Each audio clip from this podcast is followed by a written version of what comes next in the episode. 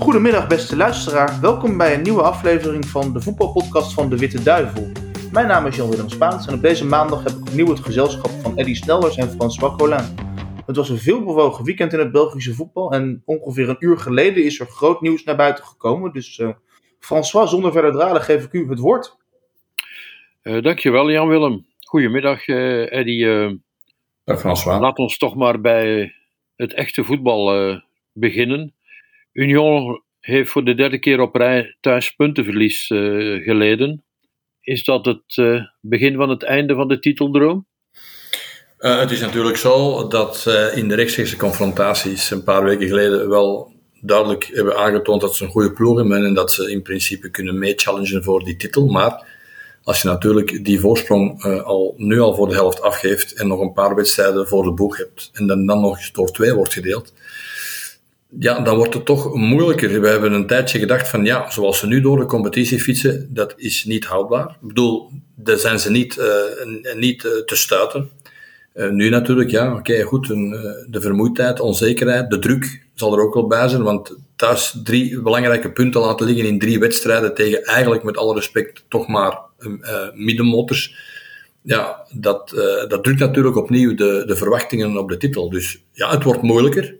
Het is alleen een kwestie van hoe gaan ze nog die twee wedstrijden gaan. Een kleine rustperiode gaan ze daar recupereren en gaan ze zich goed kunnen presenteren in de playoffs. Want we weten allemaal dat bij ons die play-offs, dat is een aparte competitie met een aparte vormcurve.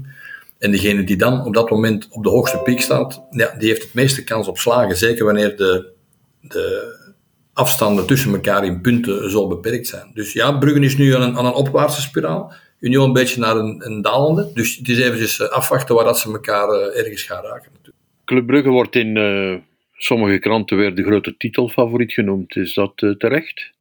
Uh, natuurlijk, het parcours dat ze afleggen is goed. Ze, zijn alleen uitgeschoven voor de beker tegen AA Gent. Voor de rest in de competitie werken ze de laatste weken een, een heel degelijk parcours af met geen puntenverlies. Dus dat wil zeggen dat die ploeg toch aan het groeien is. En Bruggen heeft ook de ervaring natuurlijk van de laatste jaren. We weten ook wanneer ze eigenlijk moeten pieken. Dat wisten ze verleden jaar nog niet. Daar hebben ze de, nodige moeite mee gehad verleden jaar om dan toch nog die titel binnen te halen. Dus ja, ja, ik denk wel dat zij degene zijn die inderdaad uh, op dit moment uh, ja, de grootste challenger zijn en misschien wel stiekem de grootste kandidaat eh, zijn om opnieuw die titel te pakken. De analisten waren het er niet over eens, maar het zou ofwel Antwerpen worden, ofwel A-agent dat naast play-off 1 zou vallen, maar het dreigt uh, Anderlecht te worden. No, daar ben ik nog niet 100% zeker van. Ik hou dat nog altijd open. Ik vind dat ze nog alle drie evenveel kans hebben. Het was zeker Agent dat ze niet hadden gewonnen. Dus dat uh, scenario moet je al wegschrijven. Dus Agent blijft een serieuze kandidaat om een van die plaatsen in te nemen. Maar die twee volgende wedstrijden zijn ook uh, voor hen en nog voor Antwerpen de leukste. Dus ik heb altijd nog de indruk dat uh, Cercle Brugge nog wel iets kan forceren. Die hebben nu een geweldig slechte wedstrijd gespeeld in Charleroi. Maar dat is een reden te meer om de volgende week als agent zijn er toch uh, met, ah, binnen twee weken met een beetje vrees naartoe te gaan. Want het is toch een ploeg die al dit jaar regelmatig positief heeft verrast. Hetzelfde voor Leuven. Leuven is een ploeg die eigenlijk tegen de grotere ploegen toch altijd iets meer kan. Ze zitten ook in een mindere periode, maar tegen grote ploegen kunnen ze altijd iets meer. Dat is dan weer voor Antwerpen een probleem. Antwerpen is ook niet de ploeg die elke week opnieuw, daar hebben ze nog eens tegen Zulte Waregem bewezen, zonder vlot over een, een zwakkere, tussen aanhalingstekens tegenstrever, eh, tegenstrever uh, overgaat. Dus ik, uh, er is altijd nog een, een mogelijkheid dat zowel Gent als Antwerpen punten verliezen. Dat geldt uiteraard ook voor Anderlecht, maar ik heb toch de indruk dat het nog niet gestreden is, dat er nog altijd mogelijkheden zijn. Anderlecht heeft een dreun gehad gisteren, zeker als je het match, matchverloop even bekijkt dan moet je eigenlijk zeggen dat uh, Anderlecht uh, veel meer recht had uh, op, op puntengewin, zelfs wel de drie punten dan, dan Agent. Maar ja, goed, dat is voetbal. Het kan ook eens tegengaan, het kan voor Gent ook eens meevallen, want Gent heeft al veel wedstrijden gehad dat ze met een karrevracht aan doelpunten hadden moeten winnen, dat dat niet gelukt is. Nu gisteren één kans, één doelpunt, dus dat maakt Gent niet veel mee. Dus ja, het is opnieuw uh, heropstaan voor Anderlecht. En, en, en, natuurlijk zijn we het niet meer in eigen hand. Ze kunnen alleen maar trachten van 6 op 6 te halen. En dan hopen dat uh, een van die andere rechtstreekse concurrenten faalt. En dat kan. Die mogelijkheid zit er nog altijd in. Wat moeten we denken van wat hè, Van Haatsbroek de voorbije dagen allemaal uitgekraamd heeft? we moeten ervan denken. Goed, de trainer heeft zelfs zijn eigen visie. Hè? het is natuurlijk zo dat hij zichzelf zo nu en dan wel eens tegenspreekt. maar ja, dat zijn de wedstrijdmomenten. Nu zei je in de laatste wedstrijd, zei ja, nu ga ik meer aanvallen spelen, want ik moet winnen. dus ik speel met Jules zeker. Ik denk gewoon dat hij uit de wedstrijd tegen Pauk heeft geconstateerd dat er te weinig infiltraties vanuit het middenveld waren. Dat hij dat daarom deed. Hij moest tegen Pauk uiteraard, uiteraard ook winnen, maar we mogen die woorden allemaal niet zo, zo scherp afwegen. Dat zijn opties of keuzes die een trainer maakt. En dan wil hij die natuurlijk altijd op een of andere manier toch wat verantwoorden, ook al loopt het dan niet altijd even goed af. Uh, het opmerkelijkste was natuurlijk wel over Lemaic, dat hij zei van, uh, ja, als ik hem inbreng, dan uh, gaan er hier een pak mensen weer in zijn nek zitten en dus ik kan hem niet inbrengen. Dat is natuurlijk iets dat, dat wel anders is, ook voor de speler zelf. Ik hoop dat hij dat niet heeft verstaan, want het is niet leuk als je hoort, ik mag niet inkomen, want ik ben hier niet geliefd. Het heeft er iets mee te maken. Als je hem inbrengt, kan hij zich misschien geliefd maken, krijgt hij een nieuwe kans om misschien die, die, negatieve spiraal te doorbreken. Dus het, is was hem toen niet gegund. Nu in de laatste wedstrijd tegen Anderlecht wel. Dus ik heb de indruk dat Van Haalsbroek hem een beetje wou beschermen. En eigenlijk hem al een beetje uh, iedereen wou voorbereiden dat, het, uh, dat die volgende keer komt, dat hij hem niet moet afmaken. Dus ja, um, wat moet ik ervan denken? Uh, dat zijn uitspraken van trainers, hè, die, die altijd proberen toch op een of andere manier het, hetgeen dat ze willen doen, of hetgeen dat ze gedaan hebben, op een, op een behoorlijke manier te verantwoorden. Antwerp uh, lijkt het, het uh, gaan redden en heeft nu Mark Overmars binnengehaald als technisch directeur. Wat ja, moet je daarvan denken? We moeten van denken dat Gijzers nog heel veel geld in de beugel heeft om nog uit te geven. Hè. Die is oneindig, on, oneindig ambitieus. Die is heel ongeduldig. Elke keer, elke wedstrijd waar hij het goed gaat, zie je zijn gelaat vertrekken. Uh, van onmacht. Uh, nu wil hij het niet alleen op het veld, maar wil hij eerst nu naast het veld iemand hebben die natuurlijk in Nederland wel op sportief gebied uh, zijn strepen verdiend heeft. en die door omstandigheden die functie daarin meer kan uitoefenen. Die wil hij natuurlijk aantrekken. Dat zal niet goedkoop geweest zijn. en nu zal het afwachten zijn wat Overmars eigenlijk de volgende weken, maanden uit zijn hoed gaat toveren om Antwerpen ook op het veld zelf sterker te maken. Het is een verwijzing dat er veel geïnvesteerd is, maar dat het nog niet naar de zin is van Gijzen, want anders doe je dat niet.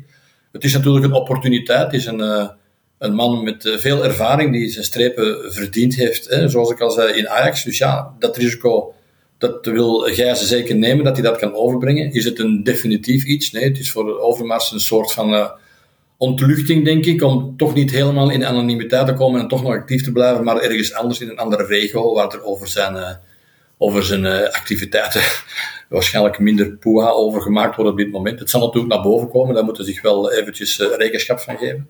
Want helemaal onbesproken zal het ook in België niet zijn nu hier in dienst Maar het zal waarschijnlijk wel een, een, uh, een extra wending, een extra sportieve wending kunnen geven aan de opbouw van de kleedkamer van Antwerpen. En dat is natuurlijk iets waar het Gijzen vooral mee bezig is. Hè. Al de rest rond. zolang denk ik dat hij niet, geen fotootje naar zijn vrouw stuurt, denk ik dat het voor Gijzen allemaal wel oké is grensoverschrijdend gedrag lijkt in het Belgisch voetbal niet zo'n groot probleem te zijn.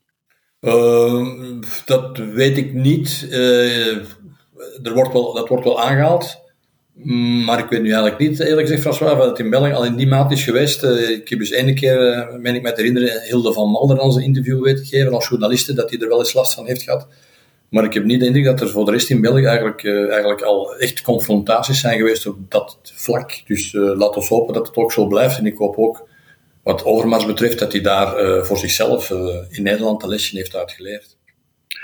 Ajax en Antwerpen hebben dezelfde kleuren, maar dat is ongeveer het enige wat die twee clubs gemeen hebben. die staan voor een heel ander soort voetbal. Wie bedoel je? Ik heb niet juist gehoord Ajax en en Antwerpen. Ja, ja, ja, inderdaad. Maar misschien wil jij natuurlijk wel met Overmars aan te trekken en een beetje het voetbal van, van Ajax introduceren. Maar daar heb je natuurlijk wel een pak geld nodig en daar heb je ook eigenlijk een pak ervaring voor nodig. En Ajax was al een ploeg, eh, lang voor Overmars daar was, dat een ploeg eh, waar dat iedereen weet dat ze enorm sterk op de eigen jeugd inzetten en enorm veel talenten uit de eigen jeugd kunnen ontwikkelen. Dus die fase, ja, die moet Antwerpen natuurlijk nog helemaal ingeven. Maar het blijkt nog maar eens hoe ongeduldig eigenlijk dat, uh, dat is. Hè. Die wil absoluut. Uh, ik zeg niet dat hij uh, kan voor het, voor het paard uh, wil stellen, maar, maar, maar hij wil toch niet wandelen, wil ineens lopen. Loop eigenlijk, eigenlijk heel hard rennen en dan ja, dan denk je dat elke opportuniteit die zich aanbiedt, dan, dan grijp je die. En dat is met spelers al een paar keer gebleken. Denk maar aan Samatta, Nangolan, bij de best betaalde voetballers in België. Dat moet je toch allemaal maar uit je geldbeugel halen. Nu ga je nog eens opnieuw iemand naast het veld, omdat je denkt van, ah, op het veld hebben we het nog niet kunnen, kunnen afwerken. We gaan iemand naast het veld zetten om dat allemaal eventjes in een constructie te gieten, dat het op het veld daarna ook beter wordt. Maar die man kost geld, die nieuwe spelers gaan enorm veel geld kosten. Dus ik ben benieuwd wat het Antwerpen daarmee gaat eindigen, uh, eerlijk gezegd. Maar dat ze zeker en vast uh, de enorme ambitie hebben om zo snel mogelijk uh, op de plaats van Unia, Union en misschien met nog meer punten voorsprong te staan, dat is wel heel duidelijk. Ja. Standaard is gered, Eddie. Ja, Eureka, Hosanna. Een, een, een, opluchting van je welste in Sclessin en omstreken. Het is erg, en het probleem is van, ja goed, uh, wat gaat daar gebeuren hè, in het tussenseizoen? Een nieuwe, een, een nieuwe baas, nieuwe wetten.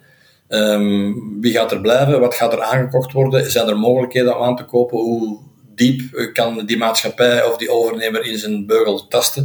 Het zijn allemaal natuurlijk vragen die in de volgende maanden zullen opgelost worden. Eén voordeel heeft standaard. Binnen twee weken zijn ze er vanaf. Dan hebben ze een heel lange periode dat ze goed kunnen nadenken welke strategie dat ze naar volgend jaar toe gaan bepalen en gaan, gaan, gaan volgen. En dan is het maar afwachten wat het, wat het brengt natuurlijk. Hè. Het, is, het is natuurlijk een grote club die ook uh, ja, heel onrustig is. Altijd trouwens. Dat hebben we wel dikwijls uh, gemerkt met supportersuitbraken. Meestal komen ze van daaruit en meestal bleven ze ongestraft. Dit jaar eigenlijk eens niet, maar meestal bleven ze nog ongestraft. Dus ja, uh, die willen natuurlijk zo snel mogelijk terug naar waar het ze altijd zijn geweest. Dus het is maar afwachten hoe dat die nieuwe bewindvoerders dat, dat gaan aanpakken. Maar in de tijd met Duchatelet uh, was er ook een overname, maar de waarde die natuurlijk toen in de kleedkamer was, tegenover degene die er nu is, die is wel aanzienlijk anders natuurlijk. Dus toen kon Duchatelet met de verkoop van drie of vier spelers zijn overnamesom uh, ruim opnieuw cashen, waardoor dat er eigenlijk nog altijd een ploeg overbleef en dat eigenlijk de overname dan toen al was gelijk gemaakt. Nu met de deze is natuurlijk afwachten ah, hoe hoog dat die overnamesom was, want dat weet ik niet juist, maar in tweede instantie natuurlijk, hoe dat ze dat allemaal terug opnieuw gaan, uh, gaan proberen te recupereren. Dat is iets dat van, denk ik wel, van langere adem zal moeten zijn, omdat natuurlijk de kwaliteit van de speler die er nu is, lang niet uh, voldoet uh, aan de waarde die er toen was. Dus ja, dat is even afwachten hoe ze dat gaan invullen. Met Racing Genk gaat het nauwelijks beter. Play-off 2 wordt zelfs een probleem nu. Ja, bij de gratie een beetje van Cercle Brugge, hè, want als Cercle Brugge niet zo zwaar was uitgeschoven en eventueel iets had gehaald op Charleroi, dat het nu al, uh, was al met drie voor één plaatsje geweest. Nu is het Sint-Truiden, de kleine, de kleine buur, waar dat Genk toch altijd zich niet meewaardig, maar toch altijd een beetje naar beneden kijkt, omdat, oh god, we hebben gelukkig nog eens een derby. Maar uh, op dit moment is het uh, bij Genk nog eens het bewijs. Je, je verandert van trainer, uh, maar je groep, je groep wordt er niet beter op. het enige dat er tot nu, nu toe gebeurd is, is een enorme wisseling van, uh, van manschappen. Uh, en elke week opnieuw andere ploegen zoeken, doen. De Stork weet ook niet echt uh, op dit moment hoe dat de juiste oplossing is. En het enige betrachting is nu nog de schade beperken in die volgende twee wedstrijden. En in principe moet dat wel lukken. Ik dacht dat het Eupen en Serijn was die nog voor de, voor met nog voor de voeten, die ze nog voor de voeten krijgen. Moet het wel lukken om in principe zich op die achtste plaats te handhaven. Maar dat ging er zich heel veel meer voor het, van had voorgesteld dit jaar. Ja, dat weten we allemaal natuurlijk. Hè. De ontgoochelingen waren enorm. De ontgoochelingen, de uitschakeling van de beker, ontgoocheling van de uitschakeling in de Europese beker, die heel onverwachts was in een, in een groep waar dat ging op zijn normaal niveau altijd moet doorstoten. En dan in de competitie, heel veel onverwachte en pijnlijke nederlagen op verplaatsing. Uh, onbestaande bij momenten. Uh, ja, dat zijn zaken natuurlijk, dat verwacht je niet van het Genk dat wij verleden jaar in de play-offs hebben gezien. Hè. Dat was in Genk dat dat kandidaat uh, kampioen was. En het zijn quasi dezelfde spelers. Dus ook dat stemt uiteraard voor het bestuur in Genk tot serieus nadenken. De komende dagen staan er twee interlands voor de Rode Duivels op het programma. Moeten we daar naar uitkijken? Oh, het is een mooie reis naar Dublin wat mij betreft. Dus ik, ik, heb het, ik, mag ik kan meegaan. wij doen dat voor de radio, samen met Peter van den Bemt. Uh, naar uitkijken. Goed, ik krijg wat nieuwe gezichten. Uh, het is natuurlijk een vertekening van je, van je, van je kracht op dit moment, want alle plus 50 caps internationals zijn er niet bij, maar het geeft aan de jeugd of aan de anderen toch de mogelijkheid om zich misschien eens te tonen, langer dan een paar minuten in een invalbeurt. Dus goed, je moet toch op zeker moment eens naar een nieuwe generatie gaan, want dat weten we allemaal. Een Belgisch klein landje, dan is het altijd de vraag, hoe verteer je een, een generatiewissel? Wel, er wordt veel gezegd dat er veel spelers klaarstaan. Ik ben benieuwd. Uh, Oké, de tweede vind ik helemaal geen maatstaf. Dat vind ik eigenlijk een opvulmatch thuis tegen Burkina Faso, met alle respect voor het goede Afrikaanse land. Maar de eerste in Ierland is toch, is toch een, een test, want de Ieren op zich hebben we al een paar keer tegengespeeld, hebben ook al dikwijls de barrages gehaald. het is geen absolute topploeg, maar het is in Ierland toch zoals de cliché in het voetbal zegt, in Ierland is het altijd moeilijk. Dus wat dat betreft zal het toch wel een kleine test zijn voor degenen die dan kunnen optreden. Die tweede wedstrijd uh, daarentegen, goed, oké, dat, is, uh, dat is een invulwedstrijd.